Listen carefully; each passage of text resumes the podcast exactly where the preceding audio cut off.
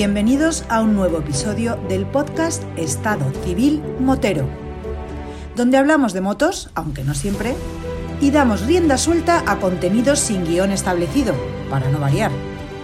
Así que ponte cómodo y disfruta de una hora de desvaríos.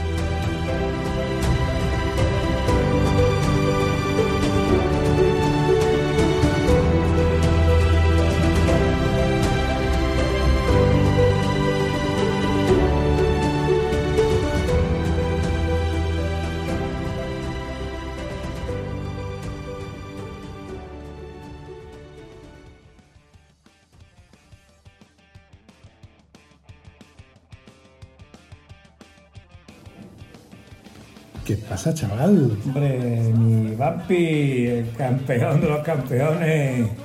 Qué gusto me da verte en vivo y en directo, sin pantallitas. Sí, señor, sí, señor, porque hoy, para variar, pues, y empezando esta nueva temporada, se me ha ocurrido la feliz idea de acercarme a casa de Antonio y así poder hacer un. ¿Cómo se dice? ¿Vis a vis?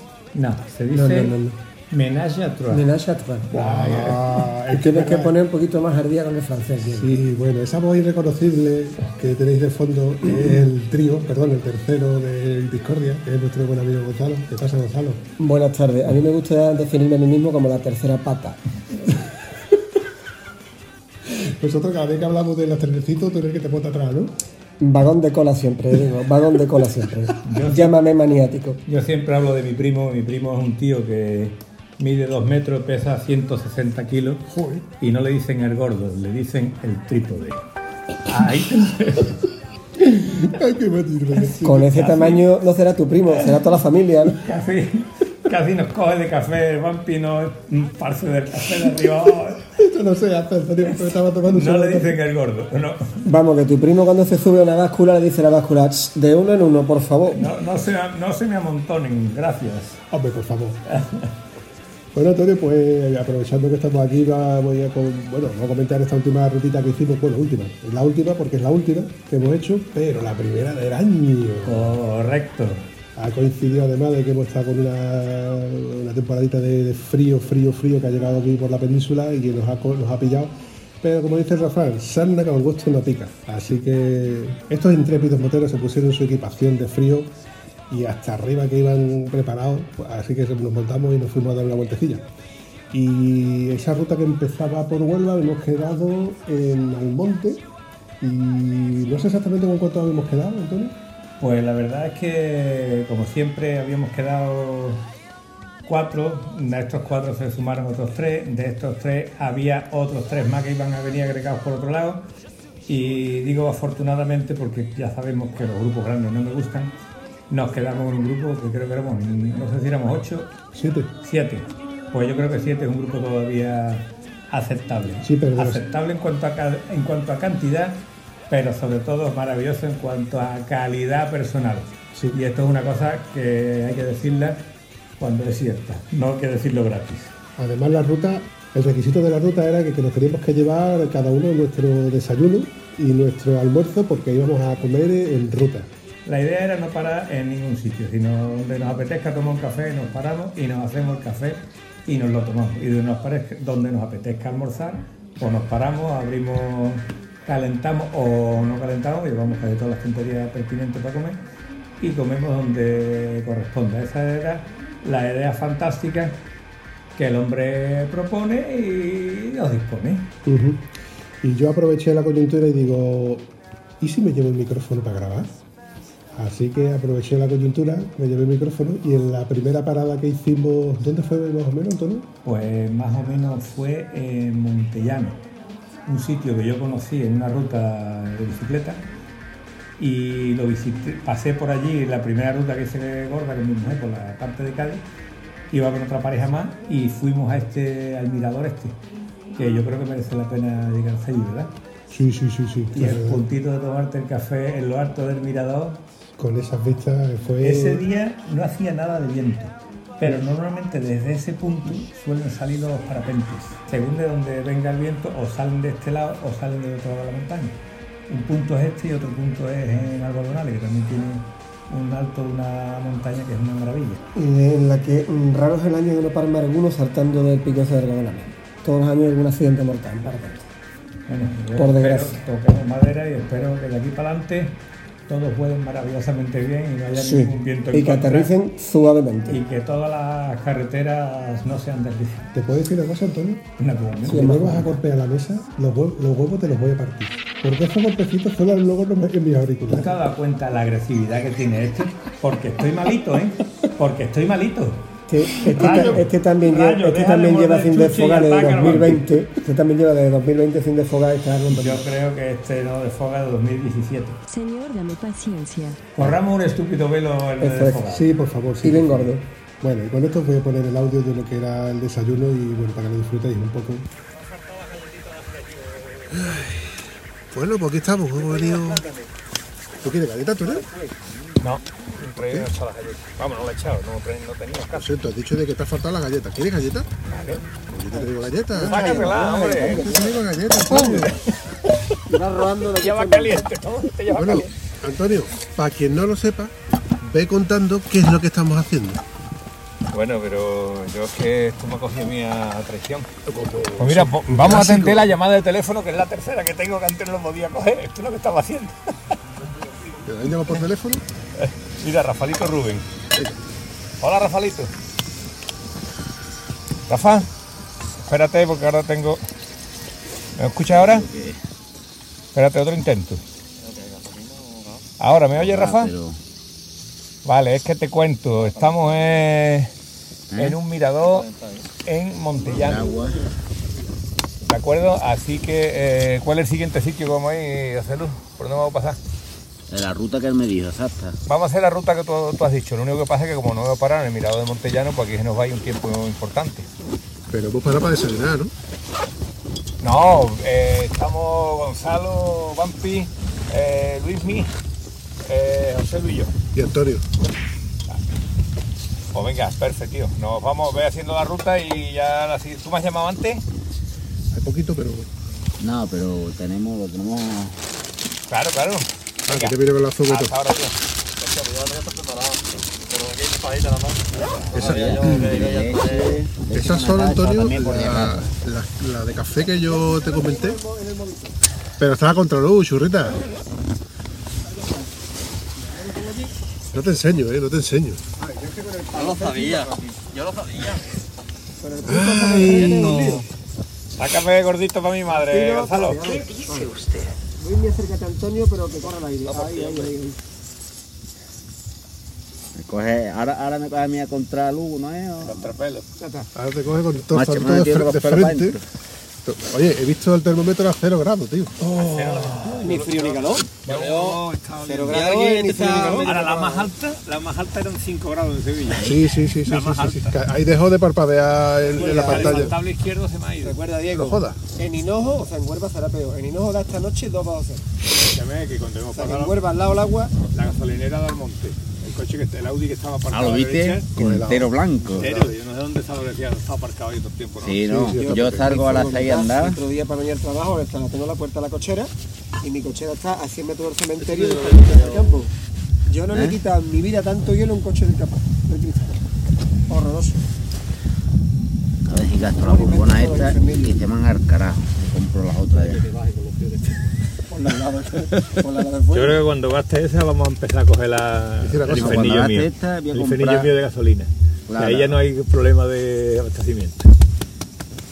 Aunque tú no te lo creas, esto tiene un poder calorífico increíble. La, la última salida que hicimos con la de la cafetera, la tenía yo puesta allí en las brasas, tío, y aquí yo no calentaba. Y la, pus- la pusimos ahí a los 30 segundos, la, de la cafetera arriba, ¿no?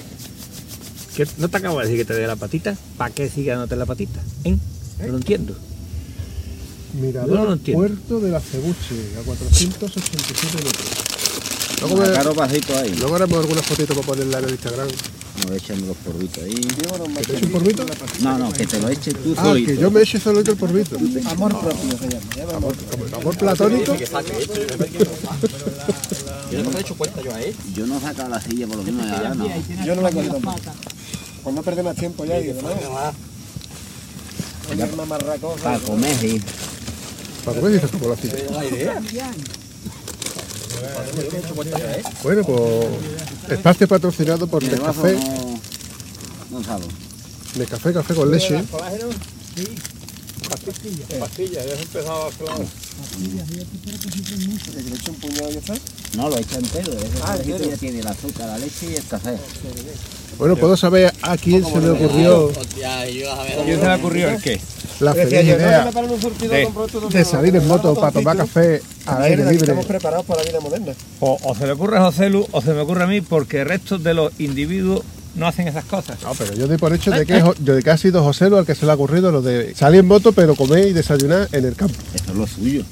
Eso es así. A ver quién montó que no tiene mérito corriendo por el medio la hora que. ¿Cómo? Mire, Tiene que tiene- tener los tobillos ese hombre.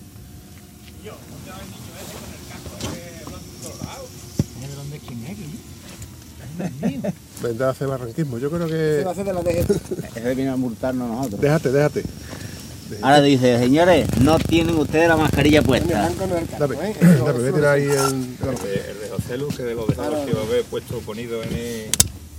Yo creo que tú ves que este muchacho que viene corriendo. No, no.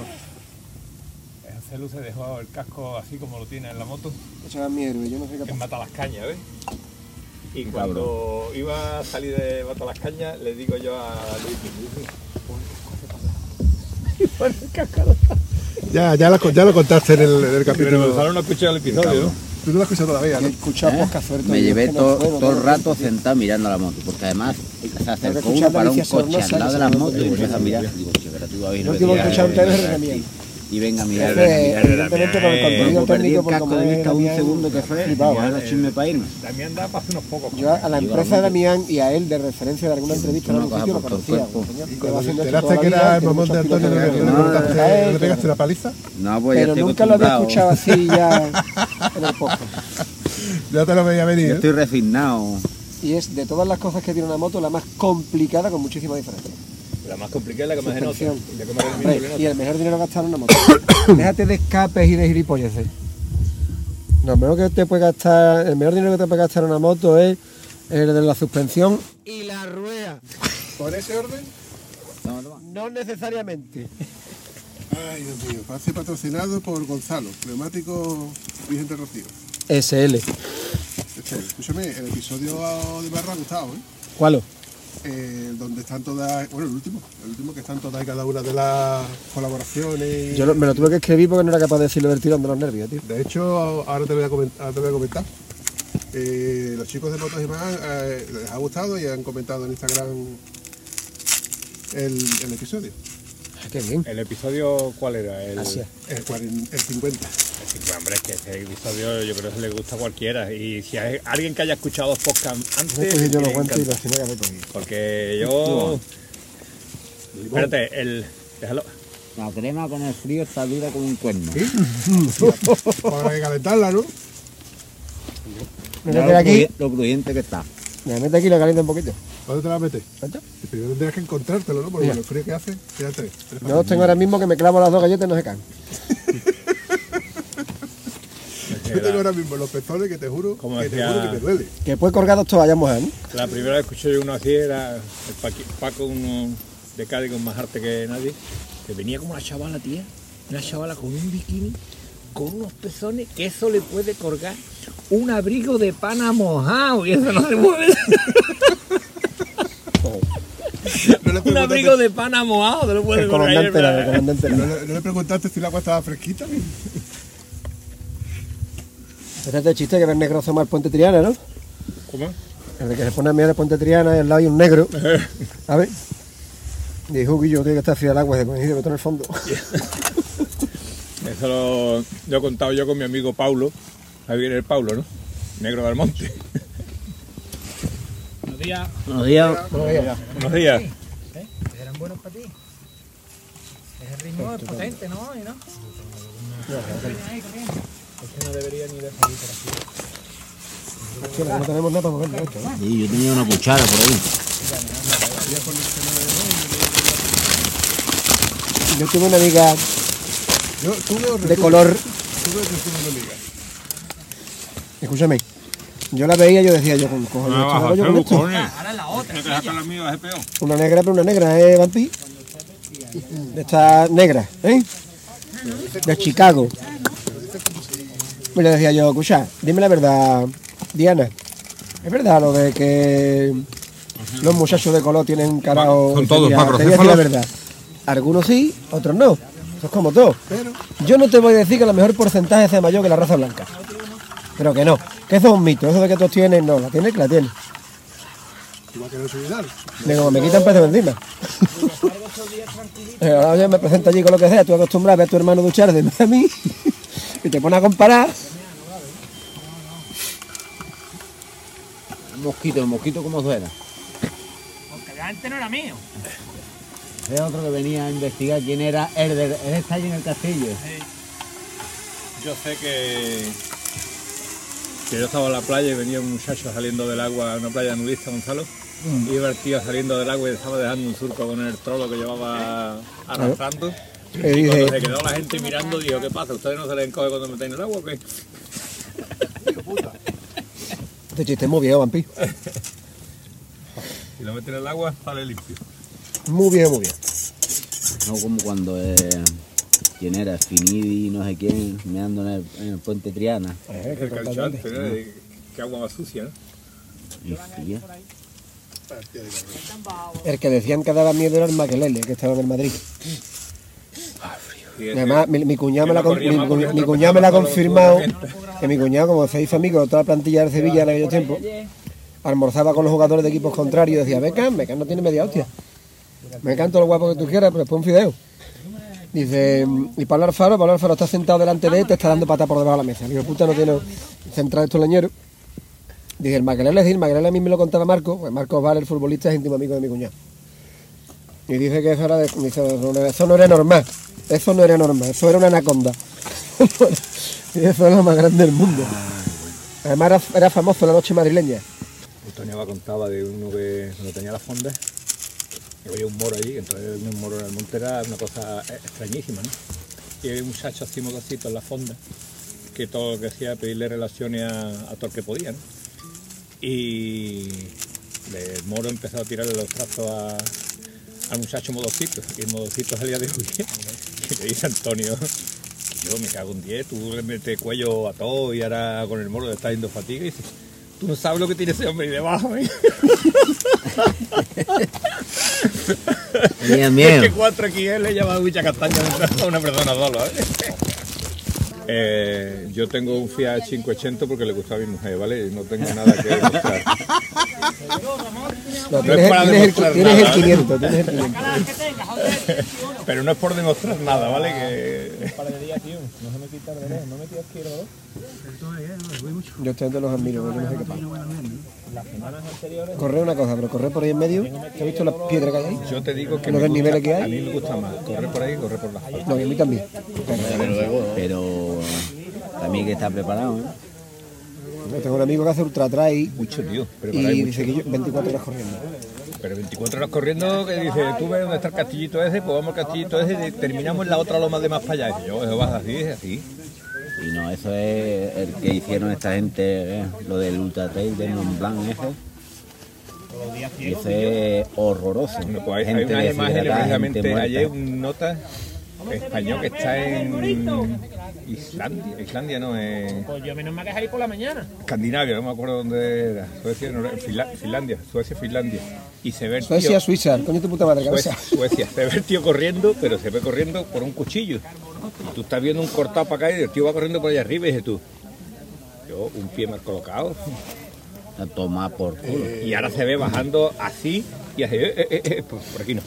Aquí tienes que tener los tobillos rodillas cago más y- que su pero eres así La perder rodilla, paso, el ¿sabes? tobillo, tío, para cuando Calleja coges tiene un piedra y eso vídeo tienes que como tener las ese piernas cuando súper esas fuertes para no llevó a la, a la Cayetana, la Martínez de Brijo, la Coño, de, mi amigo Manuel María, él de la Condesa.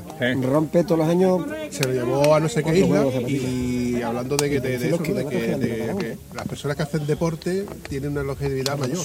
Y él, bueno, voy a recorrer esta isla, ya que no la he podido recorrer en bicicleta con Cayetana, pues la voy a recorrer Corriendo. corriendo. Y se ve una pista de tipo dron donde se ve el pavo corriendo cuesta arriba en uno de lo que tú dices.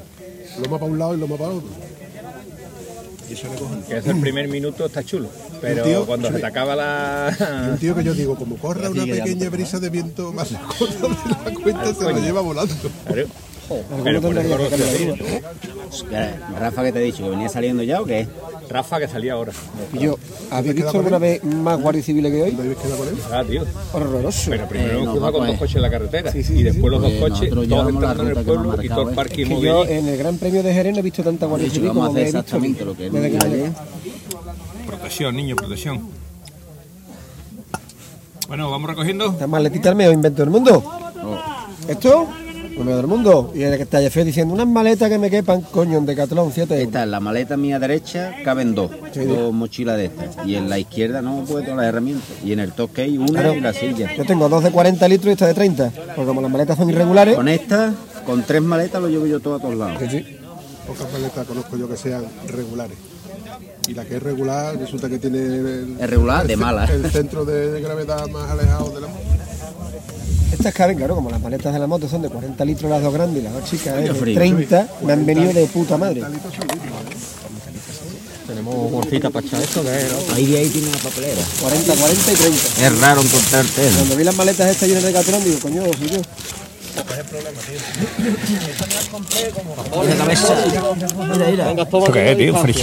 ¿Un? De ibérico, dice, ibérico, de bellota. Agárrame toda la oreja. compré yo en. Día que estaba reliado. En este lo compré en. Mira. ¿De la gesparrilla? ah, parrilla tostadora. ¿Dónde la compramos? Me ha regalado Rafa. Rafa. Es que dice el Goro que iba. Eh, Rafa Rubén que iba a fabricar una. Y digo, pues espérate que. tenemos- Continuamos. Ahí vamos, vamos otra vez. Es un poco más zoca, tienen la pista aquí al lado y tienen que coger por ahí atrás. Hombre, es que lo gracioso es lo gracioso. ¿Crees tú que va hasta allí? Es como la moto enduro. Yo no está esto mejor, no, no, pero es que lo bueno es las piedras, las raíces, las trialeras, la, la cuesta arriba, venga a ayudarme que no subo.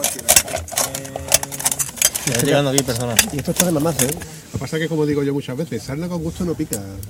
A ver, es que está claro que, hay que, venir- que uno tiene que venir hasta aquí. Si tú no estás a gusto, pues no ver, estas cosas no se piensan, se hacen. Punto. Ah, no te, no te lo he contado, Antonio. Ayer me puse en contacto Un con... café aquí, que un café en cualquier bar. ¿Con mascarilla puesta? A ver, Depende tono. a ver, Pregunto, ¿está respirando aquí mejor que en un bar? que si no es por respirar, que para, Ah, que vale. para muchos colores. Hay quien me dice que diga la hora de un trono y hay que se la conforme con el de la Nicasio. Eh, ayer estuve hablando con Raquel. Sí, sí, aquí voy pagado. Que Raquel es la que hizo Indomable, indomable. ese pedazo de ruta por Raquel África indomable. con Alicia. Yo con este, con este no me reparo ni nada. ¿eh? Porque ayer, día 1, hizo más o menos lo que están haciendo estos chavales. Se fue al campo a tomarse un café. Pero el campo allí en Madrid es todo nieve. Sí. ¿Sabes? Hizo el vídeo diciendo, mira, mira qué bonito está el campo y como no sé, un cafelito en el medio del campo. Y le contesté, digo, anda con gusto y no pica. Oye, Y ahí ya invento que me ha llamado mi madre. Dime. Que me ha llamado mi madre a ver si me ha llamado del invento. Tengo que llamar a ti, tengo que llamar a él. Vaya a ver dos llamadas perdidas. Voy a mirar yo mi teléfono Para actualizar el GPS. Bueno, pues ir cortando transmisión. Voy a echar un cañito y... Yo te doy permiso, Gonzalo. Pabila, pabila. Bueno, pues como habéis escuchado, ahí, ahí estábamos nosotros con nuestro cafelito, ya reanudamos ruta. Yo me, me sorprendió ver a la gente que estaban haciendo por ahí, creo, ¿cómo se llama aquello? Cross, ¿no? Es un cross, pero ten en cuenta que la subida esa no sé los metros que tiene. Pero tú acuérdate que esa subida la he hecho yo en bicicleta una vez y casi reviento, ¿vale? Eh, tampoco que yo tuviera mucha forma, nunca he tenido una gran forma en bicicleta. Pero vamos, una subida importante. Pero subir eso en bicicleta por las pistas está bien. Pero esta gente que llegaron allí iban corriendo por senderos de cabras, senderos de cabras. y era impresionante porque era un grupito de atletas, eh, chicos y chicas. Sí, sí, sí. Daba de verdad envidia verlo, la forma que hay para hacer ese tipo de actividad. Yo no sé si decirlo envidia, yo lo que estaba era yo lo que estaba sufriendo porque veníamos con una temperatura de entre 0 y 5 grados, dependiendo del trecho tramo sombrío que cogiéramos, y yo cuando llegamos allí que estábamos desayunando, yo vi a esos chicos llegar del desfiladero que estaban subiendo hacia arriba y estaban sudando de arriba abajo. Yo decía, madre mía, si yo estoy pasando frío, estos que están sudando Y en pantalón corto. y en pantalón corto, con sus mallas, y vamos. Que no hacía nada en el artoque, no hacía El primero que llegó, lo primero que preguntó, ¿tenéis agua?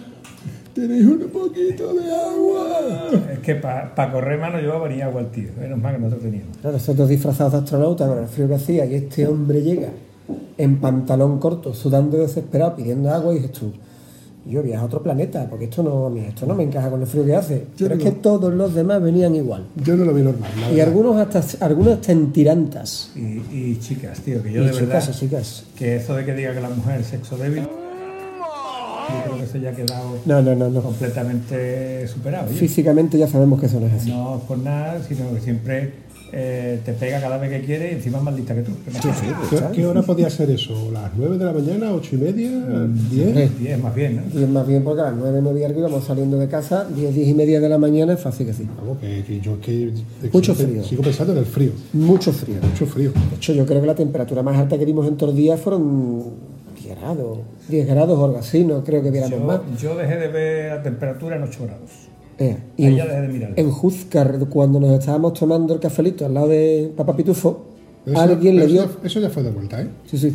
Pero a lo que me refiero es a la temperatura. En ese momento que eran las 5 de la tarde, hora del café, había 4 grados. Más el airecito que corría, este airecito serrano que te corta el cutis. Hostia, decías tú y yo, que hace frío, ¿eh?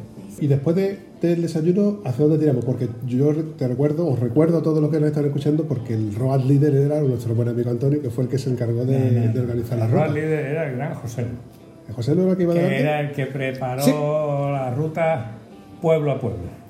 Y la verdad que la ruta era muy bonita. Lo que pasa que, para mi gusto, las carreteras deberían de haber estado... eh, Yo me quejé alguna vez de las carreteras. Nah. Que me parta un Es rayo una leyenda es- urbana, es una leyenda urbana, eso es imposible. Pues yo iba disfrutando como pocos días, sinceramente. Y la verdad que hemos ido cogiendo pueblos que no soy capaz de decir. Sí sé que hay uno que se llama Fuen- Fuente de Alambique, Torre de Alambique. No, Torres de Aláquime, Torres de Aláquime, que es correcto. justo antes de. Justo antes de Setenil de, la de Bodega, la Bodega. que es una carretera preciosa, para mi gusto un poquito rebalosa. A ver, las carreteras en general. caprichoso, No, no, no. caprichoso. Caprichoso eres, pero no solo por esto, por otras cosas. Pero, si hacemos o no la verdad, las carreteras desde que entramos en la provincia de Cádiz prácticamente, o incluso bueno, un poco antes, desde que pasabas el coronilla y empezabas a buscar carreteras de sierra, las carreteras estaban sucias como la madre que las parió. Sí, sí. Se veía que había mucha actividad de agricultores. Estaban las carreteras manchas de barro, zarpicadas de los trozos de barro típicos que se le caen a las ruedas de los tractores. Muy sucias. Si a eso le añades que estaban todavía mojadas porque era temprano, en muchas zonas estaba umbría, estaban frías y heladas, te podía llevar un susto en cualquier momento. De hecho, lo estábamos hablando. Lo curioso es eso, que yo veía, te veía a ti, que la moto se te movía delante y detrás, con un pedazo de cubierta de carretera que son las Michelin. Michelin Pilot Road 5 Trail. que todos los que usan esas carreteras, de esas, esas motos, eh, esa goma eh, BMW y en trío y eso, hablan maravilla de la fiable que son y yo te veía que yo te he adelantado a ti unas cuantas veces, pero porque te veía inseguro, que se te movía la moto delante y detrás. Y mi moto iba sobre raíles. Mi moto no se movía en ningún momento. Bueno, Yo hubo no- un momento en que se movió. Yo no tenía sensación de que la moto se me moviera en ningún momento. Lo que sí es cierto, que recordarás que te lo dije, que una vez que salimos de. íbamos llegando a Montellano, quiero recordar, eh, en la parada que hicimos dije, cuando hemos, nos hemos cruzado con esta pareja de jubilados que iban pasando por la carretera, Sí. al trazar esa curva sí he notado que me ha deslizado suavemente de la parte de atrás. Ahí sí, pero es que, vamos a ver, tenemos que tener en cuenta que, A, los neumáticos hacen lo que pueden en esas condiciones. Y ahí tienes que contar también con cómo hayas entrado en la curva, a qué velocidad hayas entrado en la curva, tu nivel y muchas cosas más. Yo tuve dos sustos nada más, que fueron este uno y otro más adelante, ya cuando íbamos camino de ronda, que noté que al pisar una línea blanca también me deslizó un poquito la moto. El resto del tiempo, iba bien, iba tranquilo, además iba disfrutando. Se lo venía diciendo José Luis, lo dije a vosotros, digo, voy. Incluso Vampi me dijo, veo que no vas tocando ni el freno, digo, es que voy fluyendo, voy con suavidad, voy- me encuentro muy a gusto. Pero sí es cierto que las carreteras ya en ese momento invitaban a no ir haciendo tonterías, porque ya estaba demasiado sucia. Doy fe, doy fe de ello. Yo, en, cuando paramos a hacernos la foto de, de rigor, que, que cogí el palo aquel, ¿te acuerdas? Estuve con el palo, Sí. no encontramos el palito aquel.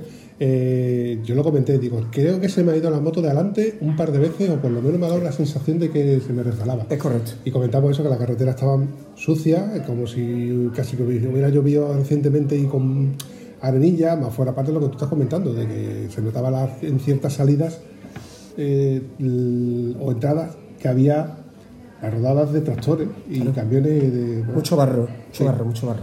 O sea, que la carretera no invitaba a ir deprisa, sino que a ir con, con cierta cautela. Correcto. Pero este aquí, que a unos 3 kilómetros más o menos, llegando a Setín de las bodegas, ¿qué pasó, Antonio?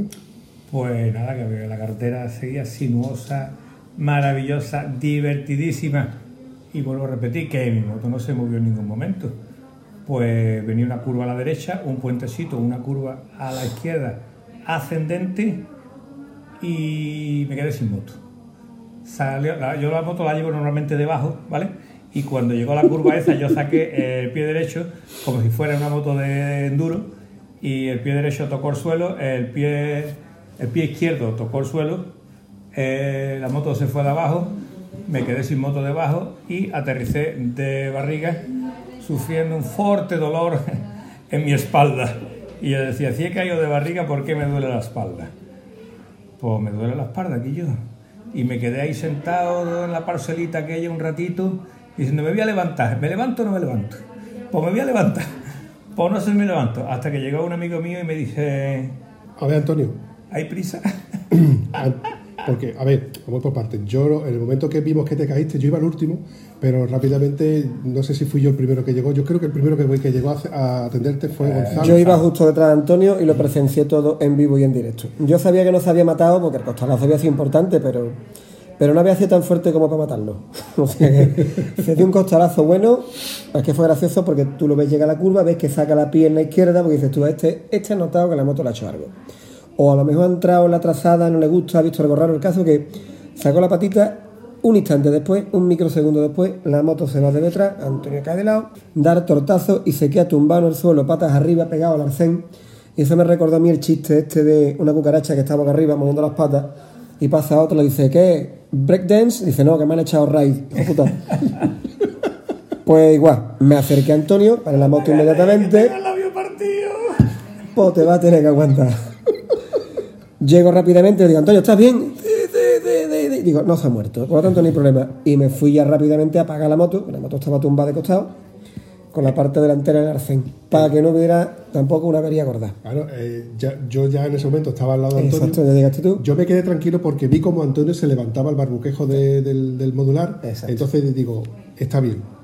A ver, es Hay que puntualizar consciente. que me costó tres intentos abrirme el casco. Acceder- Porque yo intenté decirte, ábreme el casco que coja aire, pero de mi boca no salía sonido del golpetazo. Nada más que quería coger aire y ya está.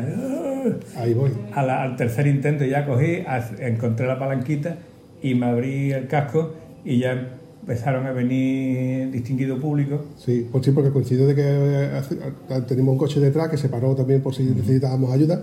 Y yo te, te pregunté, Antonio, tranquilo, ante todo, analízate y dime si te podemos mover o qué te, o qué te encuentras.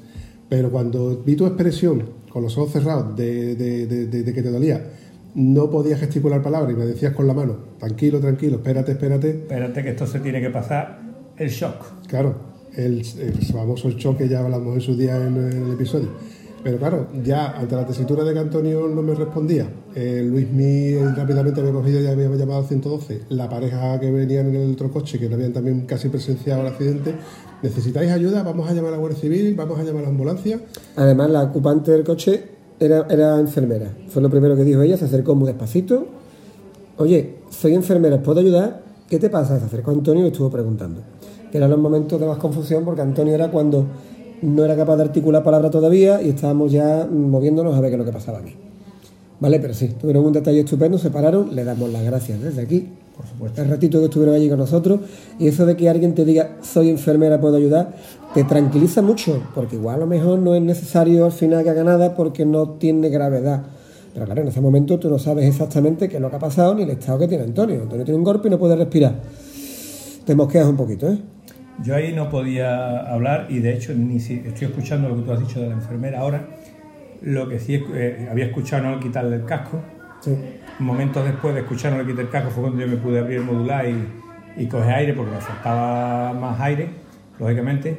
Y en ese momento escuché a mi querido Luismi llamando al 112 diciendo que había un accidente y va el chico y dice, bueno, un accidente, un chico que se ha caído y dice Luismi, no, no, un chico no, una persona mayor que se ha caído. A lo cual yo, desde ese pedazo de shock que tenía, dije, tu puta madre, Luismi, y creo que me entendió. Te entendió y ahí se estuvo riendo, se estaban riendo hasta los galápagos que estaban en la sierra, o sea, hasta los camaleones empezaron a reírse. Ese, ese momento fue apoteósico, Antonio. Usted, usted que está ahí esbaratado en el suelo, que es viejo, torpe y encima dolorido, jódase usted ahí en el suelo, hombre. Bueno, es que los eh, nervios, los nervios juegan muy malas pasadas y Luis en ese momento se hizo el hombre la picha un lío. Menos mal que pidió una ambulancia y no pidió una pizza a cuatro quesos, porque también lo podía haber hecho. También lo podía haber Lo podía haber hecho. ¿Qué, qué, dónde va con las pizzas? Se me ha liado, me ha liado. Me ha. El ¿Qué caso fue que al cuarto intento conseguí girarme y eh, levantarme. Entonces fue cuando me di cuenta de dos cosas. La primera, que no podía seguir montando la moto la ruta, que no iba a seguir montando la moto. Y la segunda, que también costó otro que habéis hecho cabrones, que vi que la moto nadie había cogido la moto. Digo, ¿sois gilipollas o qué pasa aquí? Siete tíos aquí arreó la moto, bueno, era, en aquel momento eran cuatro todavía, todavía no había llegado Sí. eh, que faltaban tres que habíamos quedado con ellos en Setenil. Que a raíz del accidente llamaron a esta gente que ya estaban en Setenil y vinieron a nuestro encuentro. Y bueno, ahí ya fue, me levanté, me senté en la sombra. En la sombra hacía una temperatura como para no estar mucho tiempo. Me volví a levantar, por lo cual yo creía que el golpe que yo tenía no era demasiado serio. Nos volvimos a, a- bueno, alguien sacó una sillita plegable maravillosa de las que llevábamos para comer en el campo Qué grandes inventos, qué grandes inventos. y pues lo pusimos en el, en en el arcén Arcenecito, del sol, arcenecito. el arcén del sol. ¿Eh? Y ahí estuve, la verdad que bastante fastidiado. Yo nada más que hacía pensar, eh, ¿me puedo montar la moto o no me puedo montar la moto? Y cada vez que me preguntaba, ¿te va a montar la moto? Yo decía, si no me mantengo de pie, ¿cómo me voy a montar la moto? Claro, es que tú tienes que darte cuenta de que tus amigos.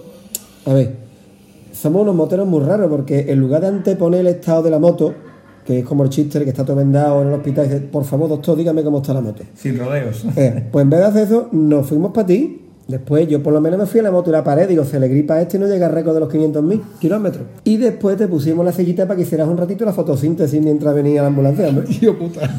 Claro, La fotosíntesis. claro. Lo que sí es verdad, y lo he dicho muchas veces, que al tío más bandido, más hijo puta del mundo, le gusta que lo quieran, ¿vale? y yo, a pesar del latigazo que metí contra el suelo, de sentir como una costillita hacía cric, que ese cric es muy chiquitito, pero no vea cómo resuena en todo tu esqueleto.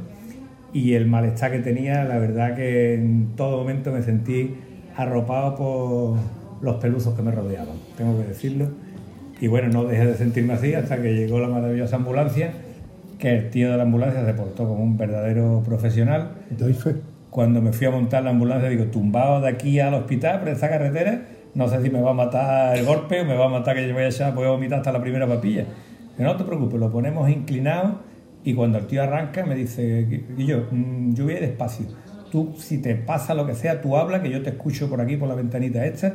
Y bueno, la verdad que fue un paso de, de tratarte con cariño, que encontrarte con un profesional que trata la carga como persona y no como carga, que me consta que, que no pasa siempre esas cosas, la verdad que es muy, muy de agradecer. Yo fui el que te estuve acompañando todo el camino por detrás de la, de la ambulancia y en ciertas rotondas y en ciertos puentes pues yo veía que el tío frenaba muy suavemente y decía se va a parar o ya algo ha pasado dentro de la ambulancia pero luego veía cómo cogía un bachecito o cogía como que conocía perfectamente esa carretera y lo cogía con, con la sutileza y delicadeza como para evidentemente saber lo que lo que lleva atrás es delicado Eh, es mercancía. Claro, delicada. además yo estaba seguro de que estuvo a punto un par de veces porque me lo estuve imaginando de llegar a Rotonda, poner a megafonía y decir, ha llegado al pueblo el camión del tapicero.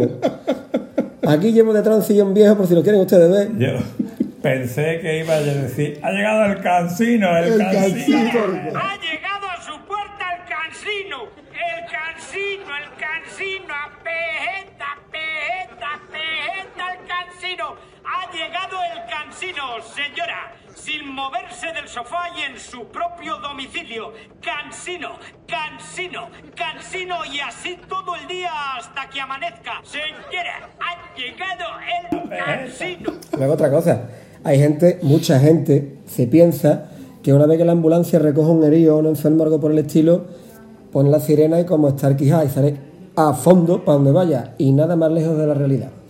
La ambulancia normalmente va con el enfermo, el herido, lo que sea, dentro, dentro de los límites legales de velocidad y lo más despacio que pueda ir sin poner en riesgo llegar tarde al hospital. ¿Vale? Por eso enciende las luces, nos pita para que nos quitemos, para que le dejemos paso franco. Porque esto es- Acorde a la, urgen- a la urgencia que, que Exacto. Esto es como los camiones, que te dicen, ¿para qué quiere un camión 600 caballos si no puede pasar de 90? O de 80, pues muy sencillo. Pues no es lo mismo subir una cuesta con 300 caballos que con 600. Tú con 600 mantienes la velocidad que lleva y sacas una media que te permite ganar tiempo cuando llegas a los sitios. Vas más rápido en un trayecto largo. Con el otro pues pierdes todo lo que has ganado en recta, lo pierdes en la cuesta. Es así, las ambulancias no van corriendo como un demonio, no, van a la velocidad que tienen que ir porque lo importante es que el que va dentro llegue entero. Oye, volviendo atrás, hay una cosa que quiero comentar que antes de que se me olvide, que cuando pasó todo esto que, que te caes, que yo estoy contigo, que Gonzalo le quita el contacto a la moto, eh, vuelve otra vez para atrás para coger, creo que fue la visera de tu casco que, se- que se desprendió, y pegó un gonzalazo de culo, que como si hubiera pisado una piel de plata. Me solidaricé contigo, Antonio. Eso es así. Hombre, por favor. Digo, mi Antonio no se puede caer solo sin que yo me caiga con él. Hombre, por favor. Bueno, tengo que Lo que pasa es claro, yo no me quise romper nada, coño, eso tampoco. Tengo que decir que yo había escuchado algo, pero es la primera vez que escucho que era que alguien se había caído. Pero en este momento es cuando he estado escuchando que era Gonzalo el que ha pegado el culazo. Sí, pero Y, y quiero decir que no me río fuerte porque no puedo. Pues sí, pues sí, pero lo mejor te lo perdiste tú. Os lo perdisteis riendo los para dos. adentro por el de las dos costillas que tengo, pero que bien me lo estoy pasando. Cuando estamos esperando que venga la grúa, a los 10 minutos de irte Un tú. segundo, un segundo, porque cronológicamente, perdón que te interrumpa, Gonzalo. Eh, acto seguido de que ya te nos levantamos, que te levantaste y, y es, que, es que la carretera estaba tan sumamente resbaladiza, al menos con las botas de la moto, que nosotros, tú, yo y Juan fue José Lu, mí y José Lu. José Lu, para sacar la moto tuya de, de la cuneta, que no es que estuviera entera en la cuneta, pero como tenía de media moto en adelante, estaba dentro de la cuneta, menos la rueda trasera, pues la, la tuvimos que girar un poco para poder ponerla de pie y para poder sacar la rueda delantera de la cuneta. Pues nos costó, porque resbalaba, como, como aquello resbalaba realmente para nuestras botas. Esa La BMW la pesa estaba- como un borrico ahogado. también. Esa operación yo la estaba viendo y yo decía, ¿será posible que esta gente sean tan torpe para levantar una moto? Pero claro, no es lo mismo levantar una moto cuando tú tienes los pies en terreno sólido que cuando tú te estás resbalando cuando estás levantando. Y además. Claro, Y además además, pendiente. tú en el campo te caes. Por ejemplo, yo que mm, te- frecuentemente me caigo en el campo porque es lo que tiene medio 1,69, que no llega bien al suelo con los camellos estos, y te caes y llevas unas botas con una suela que te permite, por inestable que pueda estar el suelo, tener un poco de tracción y entonces te permite hacer fuerza, levantar la motito. Si a eso le añades dónde estaba la moto, lo que pesa la moto, cómo estaba el terreno que estaba resbaladizo, Claro. Coño, era complicado. Aún así la conseguimos poner de pie y entre cuatro nos organizamos, como decía la canción. Sí puede ser. Exactamente. Que en paz descanse el señor Aute y la sacamos de allí. Y lo mejor es que no tenía daño en la moto. Un par de y la manopla era lo que había liquidado. Eso fue, lo eso fue lo que te dio coraje, que la moto es dura como, como ella que sola. tenía la esperanza de verla partiendo, pero no puede ser. Hijo de puta. El burro ahogado no se rompe ni para qué. Oye, por cierto, luego te voy a pasar el enlace de unas, unas manoplas que he visto en Tieso Express. Yo, maravillosa. Y vale, no hay menos, ¿eh? Por 20 pavos tiene Me una las pasas a mí que yo me he dado cuenta este fin de semana que hay que ir con doble braga y doble refajo cuando hace mucho frío. Yo digo que todas las manoplas son horrorosamente feas. Sí. Es más, intenté fabricar unas manoplas de plástico transparente de 2 milímetros, es decir, simplemente que te quitaran el aire, no que te abrigaran, sino que te quitaran el viento El aire frío. Y eso era lo más feo que se pudiera ver en la moto. Era Más horrorosamente feo que un frigorífico por detrás. Eh, no, peor. Peor. Más feo que, que en la parte delantera del motor de la Suzuki V-Strom, ese que tiene el filtro ahí como un rinoceronte. Que tiene la pantalla, Más tuvo feo. imagen de una televisión antigua. Más feo todavía. Más feo que el tomate cuando Esto, esto va dedicado exactamente, esto va dedicado a mi querido amigo Jesús María Medina, por favor. Jesús, cuando puedas nos llama, ¿vale? Por alusiones, porque aquí Antonio acaba de meterse con tu tomate.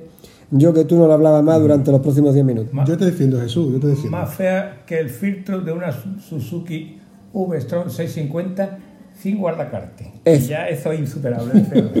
Y que el episodio de caídas no terminó ahí, ¿eh? El episodio de caídas no terminó ahí. Porque cuando ya nos quedamos Luis y yo esperando que viniera la grúa para recoger la moto de Antonio, 10 minutos después aparecen dos números de la agrupación de tráfico montados en la flamante Yamaha FJR 1300 que le ha comprado el Ministerio del Interior, que han acabado con todas las existencias de Yamaha porque ya este año no se venden, todas han ido para la Guardia Civil. Y llega este hombre y justo en el mismo punto de la carretera donde Antonio se cae, el Guardia Civil se solidariza también con Antonio y se cae también. Eso sí, se cayó parado en- ya frenando. El hombre, no sé, la moto la tendría hace muy poco tiempo. Le habrían quitado los rudines el día antes lo que ha dicho. porque fue a chapear a tierra y se cayó de costado.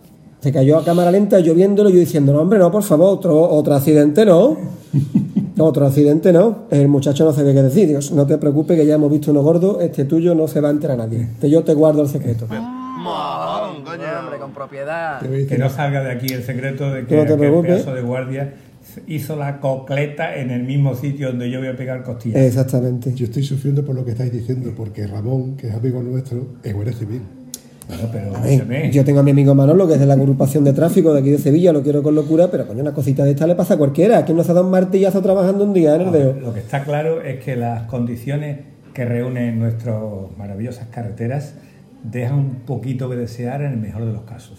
Mira, Antonio, puntualizando eso que acabas de comentar, los primeros que llegaron, los primeros que llegaron al punto donde estábamos nosotros para socorrernos o para orientarnos, como lo queramos llamar, fueron la Guardia Civil del pueblo que estaba que habíamos pasado. Además que llegaron con las sirenas y lo primero que nos preguntaron qué había pasado, cómo había pasado. Y me llamó la atención que habéis chocado contra alguien, alguien ha chocado contra vosotros o lo habéis dado a alguien. No, simplemente se ha caído en, en la, en la. Y además eran muy agradables los dos. pues Yo estuve un rato hablando con uno de ellos, que es el que se quedó junto a, junto a la moto y junto a Antonio, mientras el otro estaba en la curva dirigiendo el tráfico. Una persona excelente, muy agradable, muy simpático. Echamos un ratito de charla muy bien. También arreglamos el país un ratito, ellos.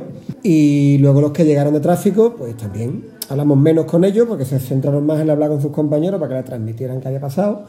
Evidentemente, este muchacho que se cayó dio fe del estado de la carretera. ¿vale? Porque es que aquello era muy difícil no caerse. Pero eso sí, el trato de los guardias civiles, todos los que estuvieron allí asistiéndonos, correcto no, excelente. Mi enhorabuena y un saludo para ellos. Como profesionales que son. Eh, Eso. yo- vamos, yo quiero decir una cosita. Dice que, que cose Yamasa de Tolepasa. Eh, que hay, la, ¿cómo es las clases de motero que hay, Gonzalo? Recuérdamelo. Ahí eh, existen dos tipos de moteros, los que no se han caído y los que se van a caer. De acuerdo. Pues yo antes era de los que no se habían caído en carretera. No quería pertenecer al grupo de los que se habían caído, pero ya llevo dos, ¿vale? La primera fue eh, en una frenada, se me fue la moto completamente de atrás, y la segunda fue en aceleración. Y en cualquiera de los dos casos en los que me he caído, las carreteras eran deslizantes para una persona caminando. Entonces, eh, claro, dice, bueno, la culpa la tiene que tiene que arreglar las carreteras. Los de la conversación de carretera, que se ponen a conversar en vez de a conservar. Vale, la culpa la tendrá quien la tenga, pero el que se cae soy yo. Por lo tanto, mm, posiblemente si mi moto hubiera llevado ABS o no me hubiera derrapado Control de tracción. en la primera. En la segunda necesitaría, si hubiera llevado control de tracción, no me hubiera ido. Pero yo siempre he dicho que la potencia que da la 800 en la da tan suave y la da tan fina, que veía muy raro que necesitara un control de tracción, salvo que condujera en una circunstancia como esta. Claro. igual que la ABS, Claro, pero cuando es que, hace falta, claro, pero no hace es que falta. por eso existen estos sistemas que están implementando en todos los vehículos y en especial las motos. Eh, vale, si empezamos con el debate de las mejores eran, las motos eran las de 500, que los pilotos las llevaban a base de cojones, porque no había control de tracción ni había sensores, pues sí. Estamos hablando del moto, de, ¿cómo era? Del MotoGP de 500 centímetros cúbicos con motores de dos tiempos. Eh, motos para hombres. moto de hombre. Eh, Ahí va. Y ahora pues nos quejamos de que un día le dieron un golpecito, no sé si fue a Lorenzo o a Pedroza, le soltaron un cablecito del censo de freno y se tuvo que ir porque no podía llevar la moto. Eso en los 80 no hubiera pasado. Pero No gracias, claro, gracias a esa investigación que se produce tanto en competición como en los laboratorios de los fabricantes y todo lo demás, tenemos hoy día unas motos que están años luz en seguridad de donde estaban las antiguas. Recordaros, acordaros de que los cascos los tenemos porque por desgracia el señor T. Lawrence, el famoso Lawrence de Arabia, se mató un día con una Brut Superior. Buscar en internet que la vaya a ver, que la moto era muy bonita, muy rara, pero muy bonita. Y a partir de ahí el gobierno británico se le mató un héroe, porque T. Lawrence era un héroe de guerra, empezó a considerar la, obliga- la obligatoriedad de utilizar un sistema de protección en la cabeza de los, de los pilotos, de los que usaban motos. Pues hoy día se están montando las motos controles de tracción, ABS, eh, faros que en las curvas giran, o sea, cosas increíbles. Que bueno, que vale, que sí, que para los puristas, no, no, a mí me gusta llevar la moto con el gas. Vale, pues llévala, pero llegará un día en el que echarás de menos estas cositas. Yo, por ejemplo, en mi moto de campo, pues los controles de tracción y estas cosas, pues no los veo tan necesarios y los hay y en algún momento te pueden ayudar. Pero en una moto de carretera, mientras más tonterías traiga, es mejor para nosotros.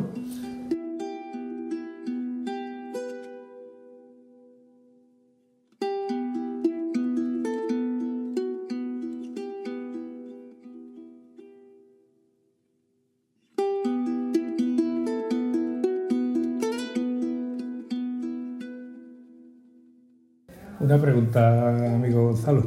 Eh, tú que me viste con la elegancia y sutileza que yo me refregaba por el suelo. Eres una bailarina del Bolshoi, Antonio. Gracias, del. Bolshoi. Un poquito más grande y más gorda, pero del Bolshoi. Gracias, gracias por estos halagos que no merezco. La cuestión es, ¿tú crees que si yo hubiera llegado, llevado el maravilloso chaleco, eh, ¿cómo se llama? ¿El airbag? ¿Chaleco airbag? El chaleco airbag hubiera saltado el chaleco o la caída era lo suficientemente suave como para que el chaleco no hubiera saltado? No, el chaleco te salta seguro porque eso está, eso tiene un, un algoritmo, porque eso tiene un sensor, ¿vale? Ace- Acelerómetro. El de cable, te pregunto, ¿el de cable? El de cable el salta porque tú saliste despedido de la moto. En el momento que, ti- que tensa el cable, salta. Pero la reacción probablemente del chaleco sería más lenta que los otros que traen su propio sistema para que salten. Entonces, en estos casos como cuando tú te comprabas una moto. Yo tengo un amigo que se compró una Bandit S eh, sin ABS cuando la diferencia era de 300 euros y hablamos de hace 12, 13 años. Yo por 300 euros sí me gasto el dinero en el ABS. Él pues no quiso, no tendría, o lo que fuera, que no se los gastó. Yo entre dos chalecos airbag, si uno vale 100, 150 euros más que el otro, pero resulta que uno es más efectivo, más rápido, me va a proteger antes en un accidente, pues yo me los gasto. Yo en tu caso particular creo que sí, que el chaleco hubiera hecho su trabajo. No te digo que no te hubieras roto la costilla, igual sí, por la fuerza del impacto, pero hubiera minimizado los daños al máximo. Y tú antes de tocar suelo ibas con el chalequito hinchado, eso seguro. Entonces, me voy a comprar uno. Ya que estamos en un podcast de moteros, se aceptan ofertas, ¿vale? Eso, que si salen baratos ya somos aquí tres. O recomendaciones. Lo que sí digo que el dolor de la costilla, aquí yo. mm, Te ha hecho reflexionar, ¿no? sí, yo decía, "Ah, el chaleco, ah, el chaleco, el chaleco. Yo me voy a comprar un chaleco, te lo digo de verdad. Y quiero decir una cosa: el dolor de la costilla es duro. Pero he tenido aquí conversaciones con dos amigos que no se han roto una costilla. Se han roto seis, el otro se rompió ocho. Eh, fracturas, claro, estamos hablando de que yo voy a estar jodido un mes y esta gente se llevaron un año y pico y dos años de cama. Entonces yo, mm, yo creo que no está. Si yo mm, le riño a la gente cuando van en chancla conduciendo, cuando van sin guantes, ni a rodillera, qué tontería poner una rodillera. Uy, de las rodilleras te puedo yo hablar. Qué tontería poner. yo, hay, que, hay que ir equipado para la moto, porque sinceramente, eh, cuando uno va pasado de vuelta, como si tú dices, vas cogiendo las carreteras por un circuito, porque yo te estás arriesgando. Pero es que yo ni iba rápido ni nada, además iba sabiendo que las carreteras estaban como estaban. Sí, sí. Pero eh, hay un error que me di cuenta después hablando con el chico de la ambulancia. Y el chico de la, ambulancia- eh, de la ambulancia me dijo que en esa misma curva había trazado él esa curva con su coche arrollando el guardarraíz. Porque en el bajo de la curva había hielo. Y cuando llegó allí iba derrapando todo aquello. Entonces yo digo, imposible que en aquella curva había hielo, porque yo cuando cogí la curva estaba al sol. En el ángulo que estaba en la zona donde yo me caí, que era la sombra, quiere decir que la curva que yo cogía al sol, donde yo abría gas, porque era una curva al sol, 10 minutos antes había estado la sombra. Entonces, claro, es muy difícil que tú en una curva tengas en cuenta el factor de la rotación solar. No lo tienes en cuenta. Y ese creo que fue la causa por la que yo me fui. Yo no hice una aceleración brutal, pero hice una aceleración porque mi moto no se había movido en todo el tiempo. Claro, si es que esa es la cosa, tú vas con una confianza y ahí de pronto, porque las condiciones del suelo cambian constantemente, ¿vale? te encuentras con la sorpresa. Vamos a ver. Veníamos de haber recorrido, no sé, 100, 150, 200 kilómetros de, de curvas. Y la verdad es que no es que viniéramos ni harto de curvas, de- habíamos hecho una parada anterior, o sea que no veníamos fuerte, no, No. se dice relativamente fuerte, sino veníamos con la seguridad de que la carretera no estaba en condiciones. Y donde tú tuviste precisamente el accidente, yo tengo un par de fotografías que te voy- luego te voy a enseñar, donde se ven desde la trayectoria de la, de la propia curva, se ven señales de neumáticos que no son de motos, son de coches. Es que a esto es lo que vengo yo a referirme. Estoy seguro de que pase un año o pasen seis meses, que volvamos a recorrer esa carretera y vayamos exactamente al sitio, volveremos a ver esas señales de, de derrapada de coches que han pasado por ahí. ¿Estás llamando incompetente a los de conversación de carreteras? No, estoy diciendo... ¿Estás llamando que- incompetente a Diputación de Carreteras? Sí, ¿A quién estás llamando incompetente? Calla, Antonio. ¿Está diciendo que la gente no invierte en mantener nuestras vías? ¿Está diciendo que le importa una mierda a los moteros? Pues mira cómo te multan por llevar un intercomunicador. No te me sí sub- le importan no- los moteros, claro no que le importan. no te me subas arriba. Me a Claro que importa un motero, hombre, hay que sacarle los dineros. Eh, al hilo de estas dos cosas, sabéis que tenemos un buen amigo que trabaja en conservación de carretera al que un día le podríamos preguntar, ¿vale?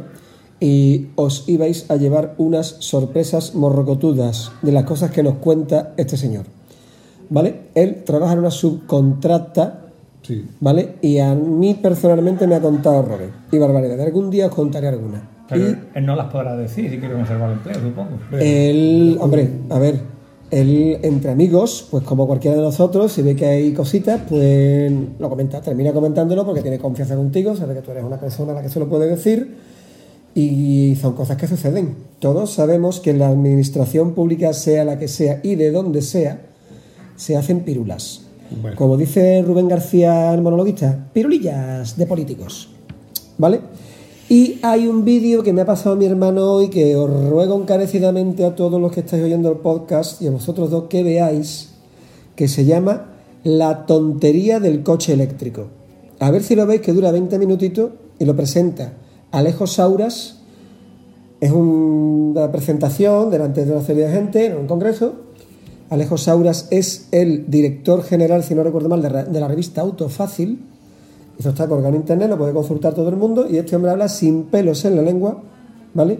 De a dónde va en estos momentos el orden mundial del automovilismo, que después de trailer de la moto, y te habla de, empieza contándote unas cositas muy graciosas que le pasó a Toyota en Estados Unidos, luego te cuenta otro caso y al final te dice que él no está diciendo que los ingenieros que trabajan en las fábricas de coche sean malas personas y hagan software y sean unos asesinos, no, ni mucho menos. Pero sí que sus jefes puede que sí sean unos asesinos. Pues son palabras... Y tiene delante a un señor de Mitsubishi, a otro señor de Tesla y a otro señor de otro fabricante. Eh, pues, ¿Esto qué quiere decir? Pues que sí, sí, creéroslo, creéroslo, que si algo, o sea, el, el fin último de determinados organismos y de muchas empresas es obtener beneficio, unos lo obtienen de una manera, otros lo obtienen de otra, y no siempre es buscando, y no siempre es buscando el beneficio de los usuarios. ¿Vale? Eso por desgracia creo que nos queda claro todos los días cuando salimos a la carretera o ponemos la tele. Poniendo el estúpido velo, Gonzalo, a lo que estás comentando y volviéndonos al hecho de- del incidente de, de Antonio, cuando llegamos al hospital, pues claro, yo llegué el primero, el chico de la ambulancia, que por cierto hay que darle, hay que darle la enhorabuena por lo bien que se portó, incluso me dijo, me comentó, eh, Bambi, no aparques ahí porque ahí te pueden multar. Aquí a la vuelta de la esquina puedes aparcar que hay sitio y no vas a tener problemas. Efectivamente aparqué. Te llevaron al hospital de Ronda, que por cierto era un hospital que estaba prácticamente Me trataron maravillosamente bien en el hospital. Tú llegaste al momento que todavía no me había bajado de la, de la camilla. El trasiego de una camilla a otra lo querían hacer como se ve en las películas. Sábana para acá, jalamos y lo pasamos y párate, párate, déjate hacer mi número que ya me bajo yo, que bastante dolorido estoy. El chico me bajó la camilla de delante, me bajé por un lado, me levanté, me senté en la otra me o sea, los cambios, una vez que tú estás de pie o estás tumbado, vale. Pero cambiar de la posición sentado Claro, de pie, claro. yo, eh, bueno, eh, yo, yo creo que desde que alguien escucha los podcasts, ya sabe que tengo un gimnasio de hace 30 años. Es decir, para mí hablar de una contracción muscular, de trabajo abdominal y esto, pues es lo más normal, es la historia de mi vida. Yo estoy seguro que alguien que no tenga ni idea de contraer los abdominales y que se mueva por impulso, le va a doler menos de lo que me duele a mí. Porque estoy activando los músculos a los cuales están, o sea, estoy activando la musculatura que se inserta en esa costilla que está rota, que es donde está la historia. Pero bueno, lo de la costilla rota me enteré después de cuatro radiografías. Me- la verdad que estuve poco tiempo esperando para la radiografía.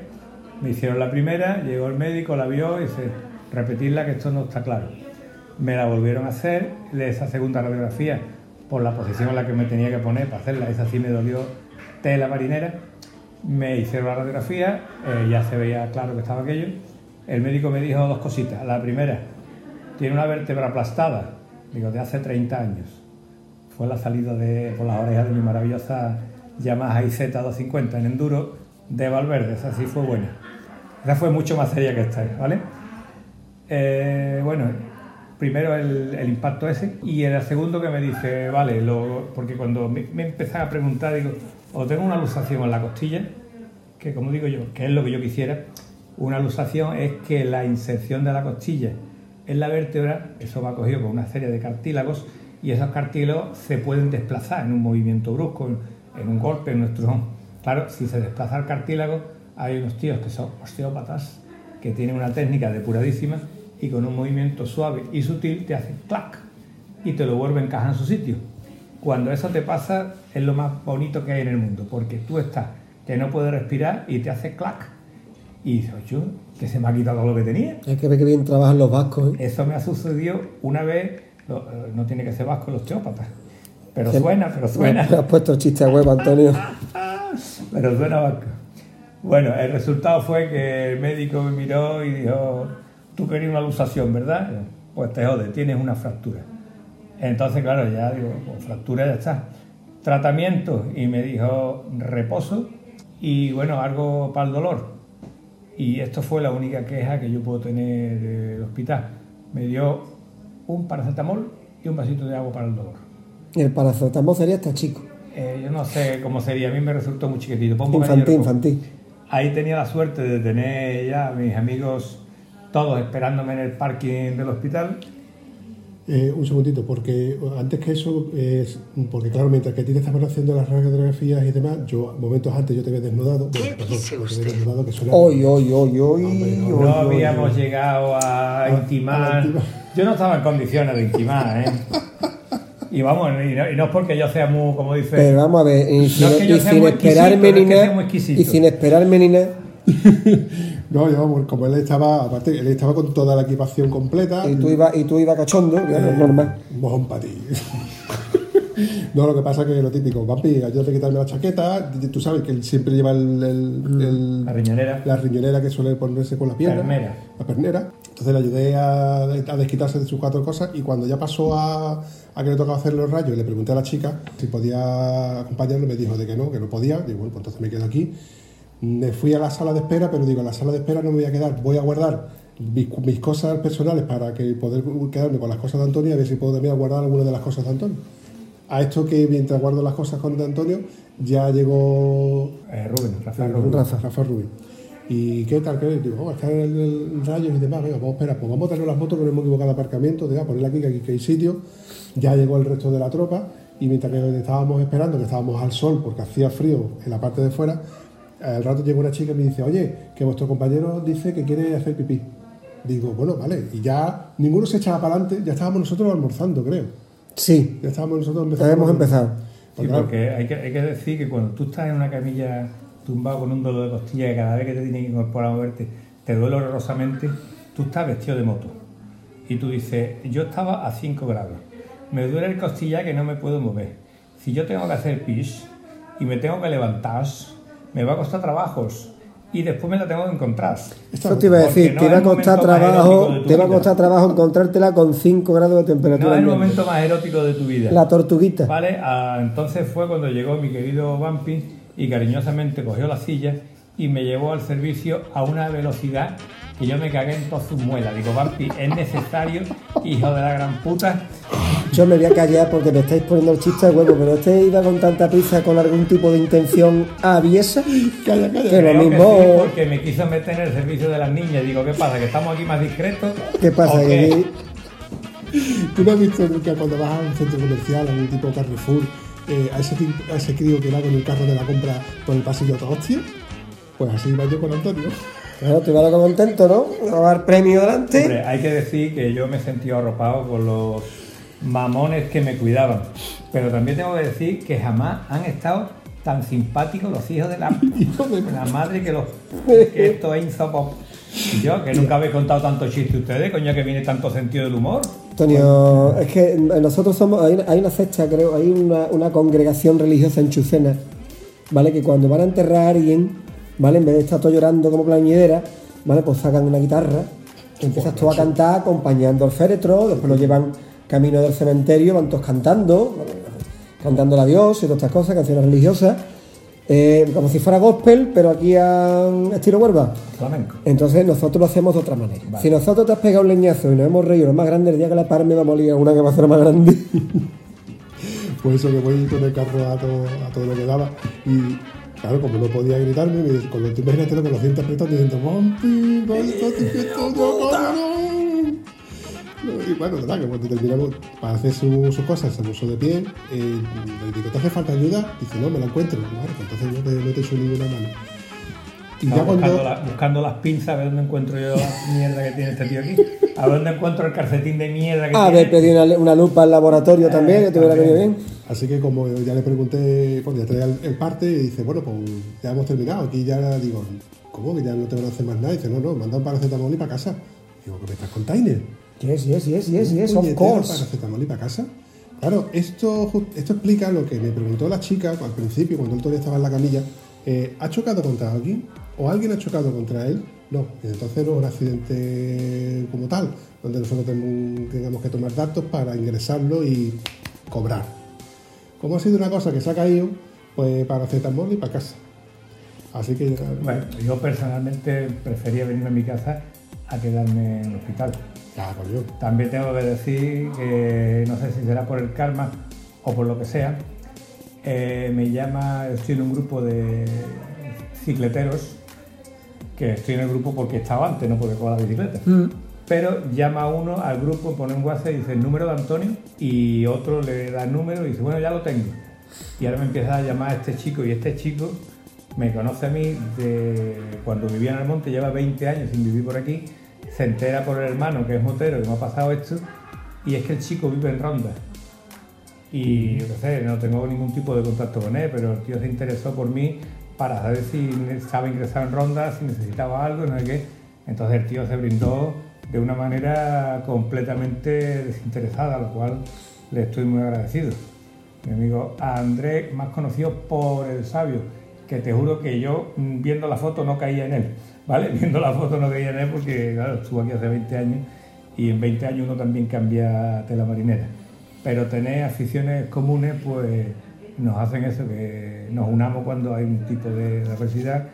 Y lo que sí es cierto es una frase que dijo Alicia en el podcast, que si tú cuando pinchas, en vez de tener una tragedia, te lo tomas como una experiencia, esto te hace mucho más agradable.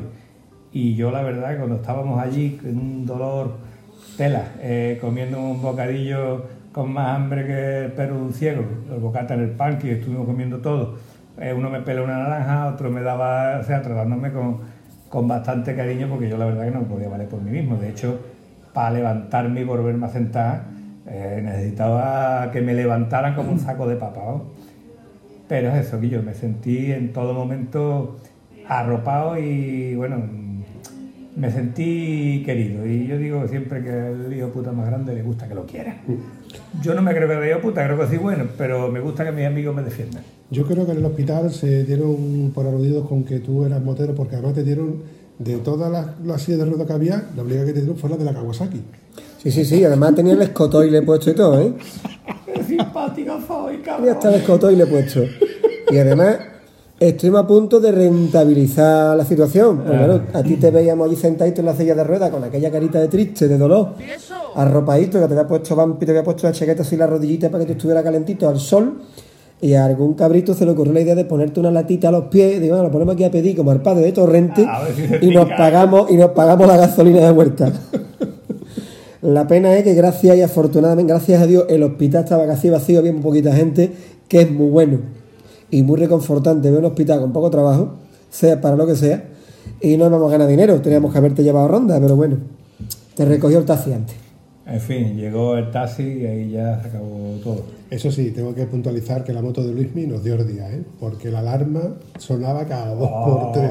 Decía, se me queda sin batería, macho, cambia de la alarma porque la- es que le sonaba cada vez que tocaba la moto, le Sí. estaba. ¿eh? Y nos arrancó como que dar un empujón y otro circo, otro circo, porque como que dar un empujón de la curva de donde se cayó Antonio hacia abajo, para ver si arrancaba aquello hasta que pudo romper. De hecho, estoy esperándolo desde el día que, para que venga al taller, porque me ha preguntado que si tengo instrumental para comprobarle la batería y que le dijera si las había de litio. Digo, vente, todavía lo estoy esperando. Cuando vaya a hacerlo me dirá, dame el arrancador que la moto no arranca. Que no sé por qué no me ha arrancado, no sé por qué. no Exactamente. Pues yo creo que la, la- la historia bueno, luego quedó en que vino un taxi, te, te recogió y bueno, hasta, hasta aquí a tu casa. Me trajo, yo tuve una bronca con el taxista porque yo le decía que cogiera solamente las curvas a izquierda, que las curvas a derecha me dolían muchísimo. Pero el tío se empeñó en ir por la carretera y cogía las curvas según le viniera, ¿eh? no tuvo consideración. Y la verdad que vamos, me trajo bien, de hecho yo le dije a mi mujer estaba en las cañas, eh, asustadísima por supuesto, pues la llamé, le conté aquello y bueno, preferí hablarla. Si te dice que, tu marido se ha caído, no es lo mismo que te llame tu marido Claro. contando lo que hacía, ¿no? Exacto. Entonces yo le dije a la hora que llegaría aproximadamente, pero yo llegué con la, con la ambulancia, con la ambulancia, perdón, con el taxi, llegué media hora antes de lo previsto. El tráfico estaba bueno y la verdad que llegué antes de, antes de tiempo. Claro, este error me hizo que el taxista me dijo, ¿te ayudo en algo? Y yo, tío macho, me va a ayudar tú a mí, hombre. No, necesito nada. Y cuando entré en casa digo, ¿y quién me quita a mí las botas? Porque yo no era capaz de agacharme y tirar a la cremallera. O sea, agacharme y remangarme el pantalón me iba a costar la vida. En condiciones Pero normales de la cremallera para abajo de las botas, ni de coña. En fin, me asomé afuera, me encontré a mi querido vecino y una vez que el tío me bajó la cremallera, digo, "Eh, ya lo demás es dejar que la cosa que vaya cayendo por su propio peso. En fin, que momentos después ya llegó mi mujer y entonces me echó toda la bronca que no voy a echar por teléfono, etcétera, etcétera. Lo entiendo, lo entiendo. Puedo entenderla, puedo entenderla.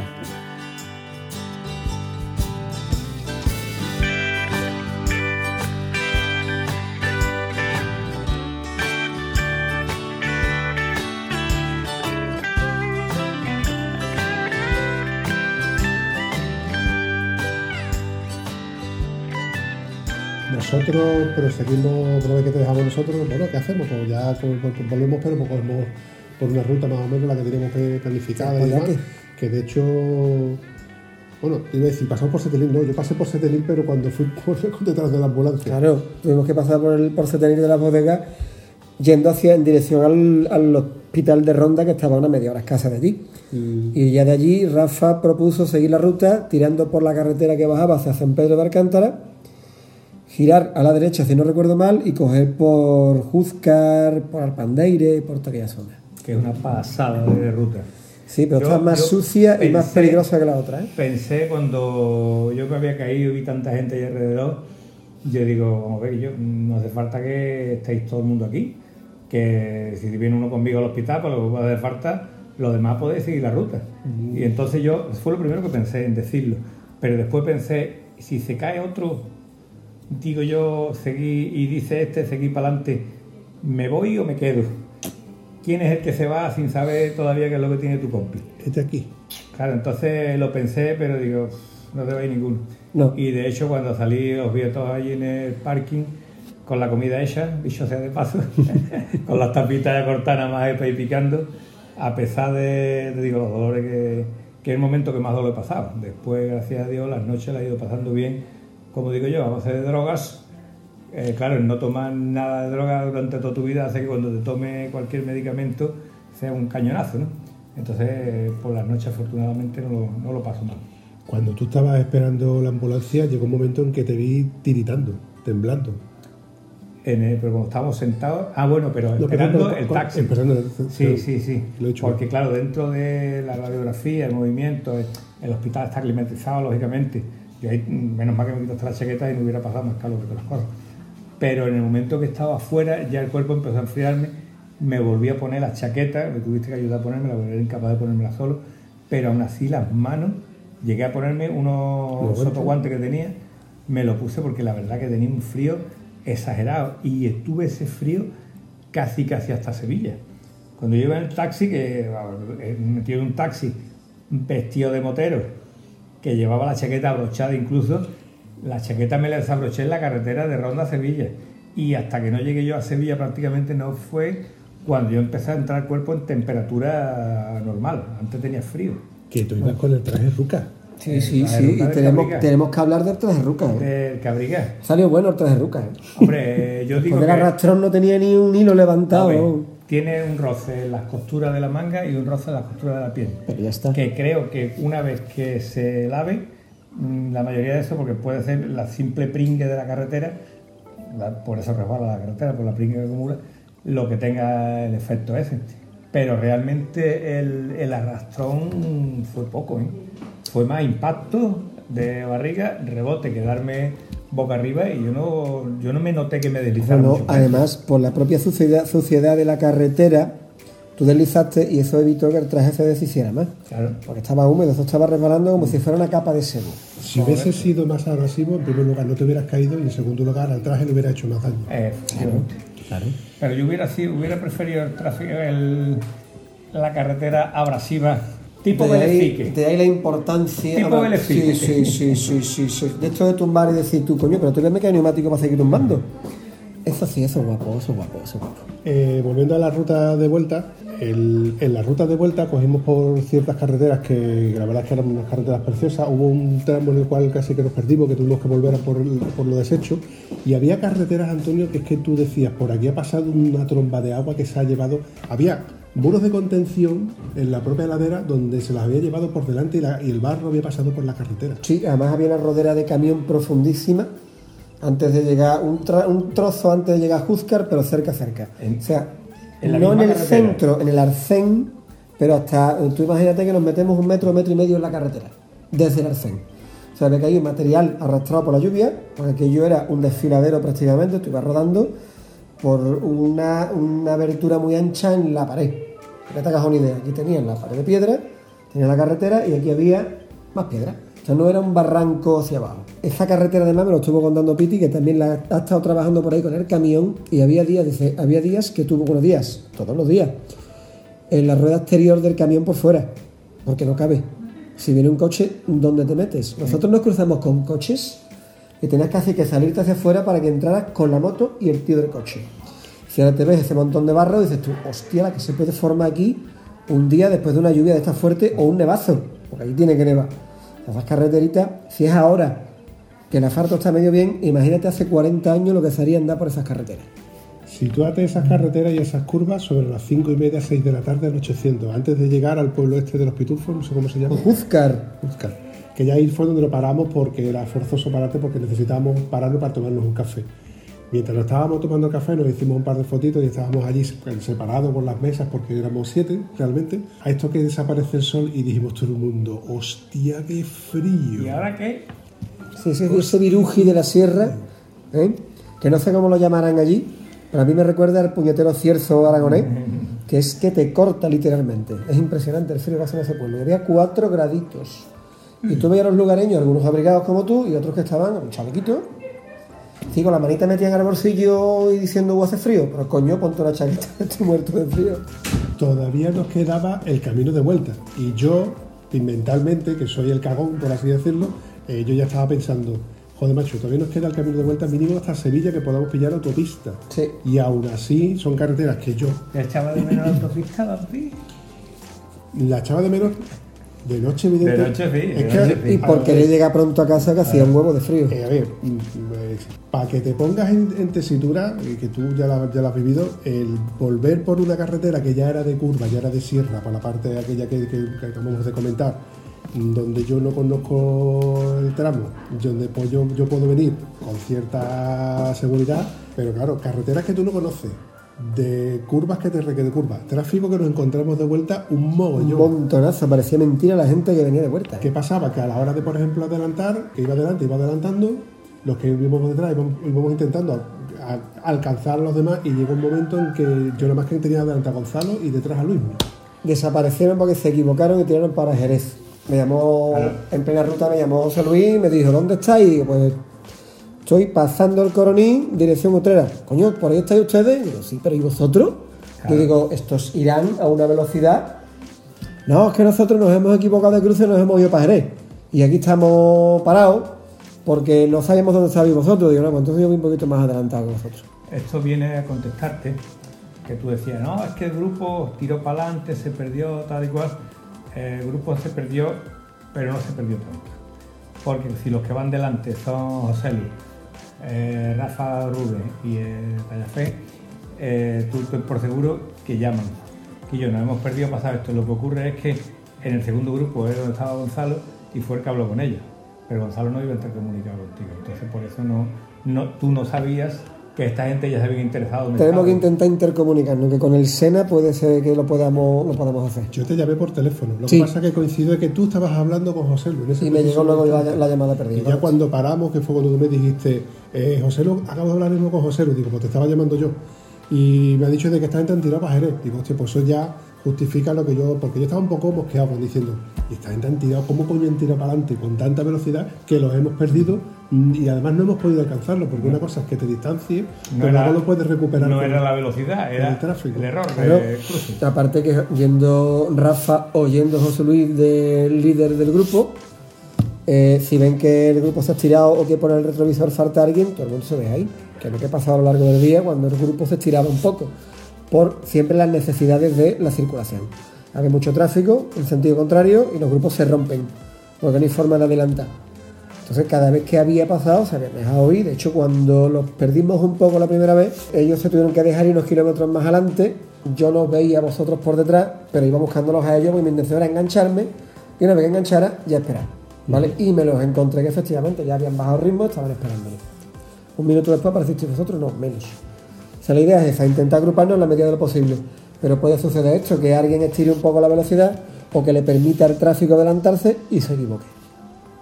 El que hace a masa de todo le pasa. Yo por eso siempre digo de que intentar de ver por los espejos la- el- al menos tres, tres luces.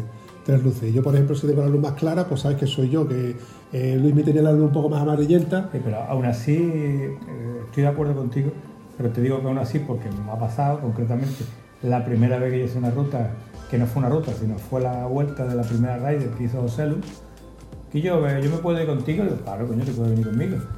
Aquí llovía, tela marinera, íbamos 120, 130 por la autopista, y yo miraba por el retrovisor y yo decía, vamos muy ligero, pero las motos no se movían, miraba por el retrovisor, autopista, miraba, venía José Lu detrás, yo iba con tres chavales más, bueno, pues ahí viene, bueno, pues ahí viene, nos vamos a parar, me dejo venir bajo una lluvia torrencial, todo esto que te estoy contando, una lluvia torrencial, y ahí viene la luz, viene la luz, viene la luz, esa luz no es de José Lu. ¿Vale? Entonces, el guiarte por una luz que viene detrás eh, puede ser o no ser. Lo ideal es ir intercomunicado, que parece ser que ahora sí va a ser legal que tu amigo te pueda avisar de que tienes un accidente. Mm, hoy he escuchado de que el intercomunicador será legal siempre y cuando sea un intercomunicador original, adaptado a tu casco. Integrado en el mismo. Ah, o sea que te voy a seguir sacando el dinero, pero con la excusa de que miro por tus intereses. Evidentemente, lo hemos hablado antes, Ay. pero siempre te vas a encontrar, por ejemplo, Creía que iba a ser... el que lleva mi casco, el S2, que va integrado en la correa, que es un dispositivo fabricado por el mismo fabricante del casco en colaboración con Sena. Cardo llegará a acuerdo con otra gente, Milan con otra gente, todos los fabricantes llegarán a acuerdos. Bell tiene un casco integral que trae un agujerito, un receptáculo, también lo tienen los NEX, en el que tú insertas el aparato que va atornillado, va dentro de la estructura, los sobresale, esos tienen que ser legales por fuerza porque van dentro del casco, Integrado. incorporados. Integrado. Sena sacó al mercado no hace mucho un casco eh, integral en el cual tiene, tiene incorporado su propio intercomunicador. Sena, que sigue siendo fabricante de intercomunicadores, ahora fabrica su propio casco con el intercomunicador. Claro. Y todos los fabricantes de casco tendrán que tender a tener modelos, si no todos, hombre, siendo legal, yo creo que al final hasta los cascos deportivos lo van a equipar. Los de para circuito a lo mejor no te hacen falta, pero daros cuenta de una cosa. Los equipos de trial del Campeonato del Mundo van con intercomunicador. Los pilotos de cross y de enduro cuando entrenan van con un intercomunicador. Los de enduro extremo también lo están montando. O sea que esto es una cosa que tiene muchas utilidades. No solo la de ir escuchando radio, música o hablar con los compañeros en ruta, sino que tú estás en una zona extrema, en un enduro o en un trial y tu mochilero te está diciendo tira por aquí, tira por allí. O sea, estás comunicados de otra forma. Entonces, al final, probablemente, hasta los cascos deportivos terminen por equipar un intercomunicador, porque tiene todo ventajas. Entonces, Bueno. el único inconveniente es que todo lo que tú tengas comprado de intercomunicadores lo tienes que tirar y comprarte uno nuevo Es que la para rueda, integrarlo en un casco que tiene que ser nuevo para que tenga este modelo hecho. la rueda y tiene que seguir. entonces es seguro. Sí, pero la coletilla será de que cuando tu casco caduque, el intercomunicador de ese casco no le va a valer a tu nuevo casco, aunque sea de la misma marca, porque ya será un modelo que estará obsoleto. Es decir, que estamos en la cultura del reciclaje, pero te lo compras todo nuevo. Mampa, tío, Antonio. No os preocupéis que la Comunidad Europea ha prohibido la obsolescencia programada. Ah, que lo Lo- ha prohibido, ¿no? Sí, sí, lo que no ha Pero prohibido evidentemente es intercomunicador que, es que no, es que esto ya se ha quedado antiguo porque el sistema no funciona, eso no lo ha prohibido. En fin, chavales, llevamos más de una horita y yo creo que con esto lo podemos ir finiquitando, ¿os parece? Of course. Bueno, si alguien no se ha enterado todavía de lo que ha pasado, mm, los reyes me han traído una costilla partida y a ver si, no sé, si alguien me la repara, si alguien tiene grapa o algo. Pero sospecho que esto va a ser cuestión de Son tiempo. Un poquito de rocadú. Y tengo que decir una cosa, en este ratito que he estado aquí charlando con ustedes, es la primera vez que me he reído con cierta fluidez sin quedarme con un gran dolor, lo cual quiere decir que juntarse con según qué tipos produce ciertas endorfinas similares a la pastilla que me estaba tomando que me daba me dejaba cara agotado perdido. Lo que sí que te puedo decir, Antonio, referente a lo que estabas diciendo antes, es que, mm, que tú mismo has dicho muchas veces en alguno que otro podcast que todo se arregla con VD40 y cinta americana. Correcto. Pero te digo más, eh, yo, mi mujer me ha dicho varias veces, te pones una faja y la pregunta mía es, ¿dónde me pongo yo la faja que me proteja? Porque el problema de un dolor de costilla es que te duele cuando tú contraes los músculos. Es decir, los mismos músculos que te defienden son en este caso los músculos que te provocan el dolor. Yo para que te haga una idea, estoy dejado caer en la silla y para acercarme hacia adelante veo las estrellas. Entonces, mm, diciéndolo un poquito técnico, tengo que acercarme a la mesa con la fuerza del psoas sin implicar la musculatura abdominal, lo cual se te hace eh, un poquito complicado. Me agarro con la mano derecha, la izquierda, las echo hacia adelante y por el efecto contrapeso me voy empujando. Pero hace esto cuando te acabas de despertar, ve las estrellas, ¿vale? Y esto es durmiendo en un maravilloso sofá de estos que son reclinables, que llevo dos noches durmiendo en el sofá. A ver si a partir de la tercera me puedo plantear volver a, a la cama. En fin, En fin, Antonio, yo creo que con esto podemos ir despidiendo. Gonzalo, ¿tú quieres decirme algo? Que te quiero mucho, Vampi, que te quiero mucho, pero que corre el aire. Un abrazo, chavales. Un abrazo, ti hermoso, y nos vemos pronto. no quiero terminar sin deciros que a pesar de todo, qué bien mal ha pasado, Guillo. Qué bien me la ha pasado. Amén, hermano, amén.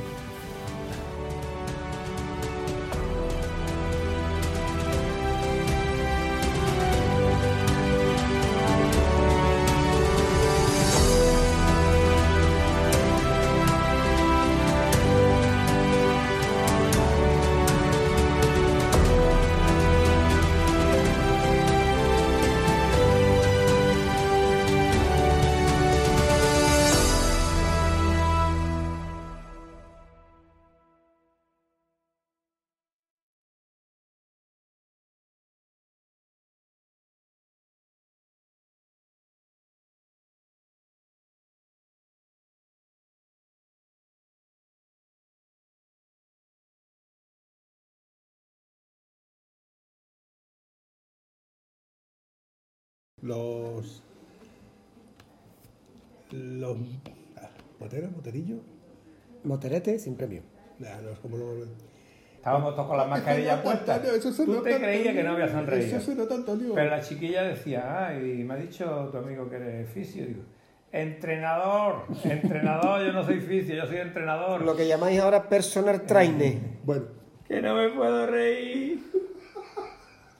Yo estoy invitado en casa, yo lo que diga el anfitrión. que no me puedo reír. Que ellos se van, se van, ¿vale? Así vale, vale, no te preocupes, ya le he dado, le he dado el pausa y pues. Niño, este niño, Adelante. este niño con las motos, este niño no, no se da cuenta que tiene ci- 60 años. Una persona mayor. Tu padre, ¿no? Estoy siendo mi padre. Pero también es verdad que una vez me cogió llegando a una salida en bicicleta, que había salido, se me hizo de noche, había pegado dos leñazos con la bicicleta. Llego a casa, yo no llevaba la llave de casa, y ¿de dónde vas? Que vengo a casa y mi mujer ha salido y tal y cual.